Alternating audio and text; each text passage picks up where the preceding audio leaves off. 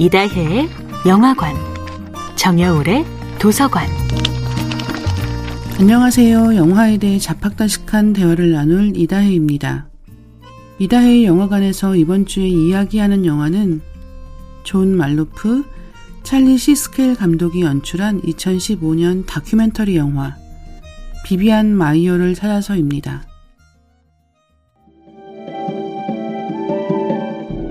경매에서 낙찰받은 사진들을 살펴보다가 비비안 마이어라는 아티스트의 존재를 알게 된 존 말로프는 사진에 대한 관심을 넘어 사진작가인 비비안 마이어라는 사람 자체에 대해 알아가기 시작합니다.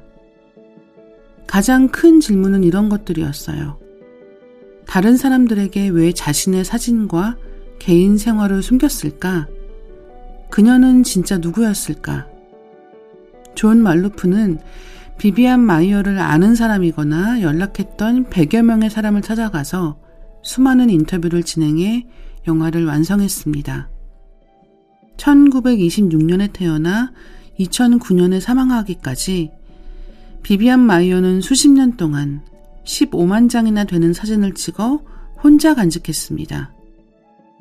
결혼한 적이 없고, 연인도 없었고, 가족도 없었기 때문에 영화 비비안 마이어를 찾아서는 비비안 마이어의 삶을 어렵게 한 조각씩 발견해 나가는 구성을 하고 있습니다.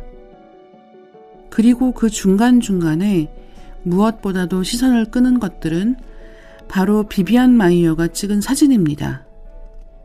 비비안 마이어는 자신의 사진을 알리고 싶지 않아 했던 걸까요?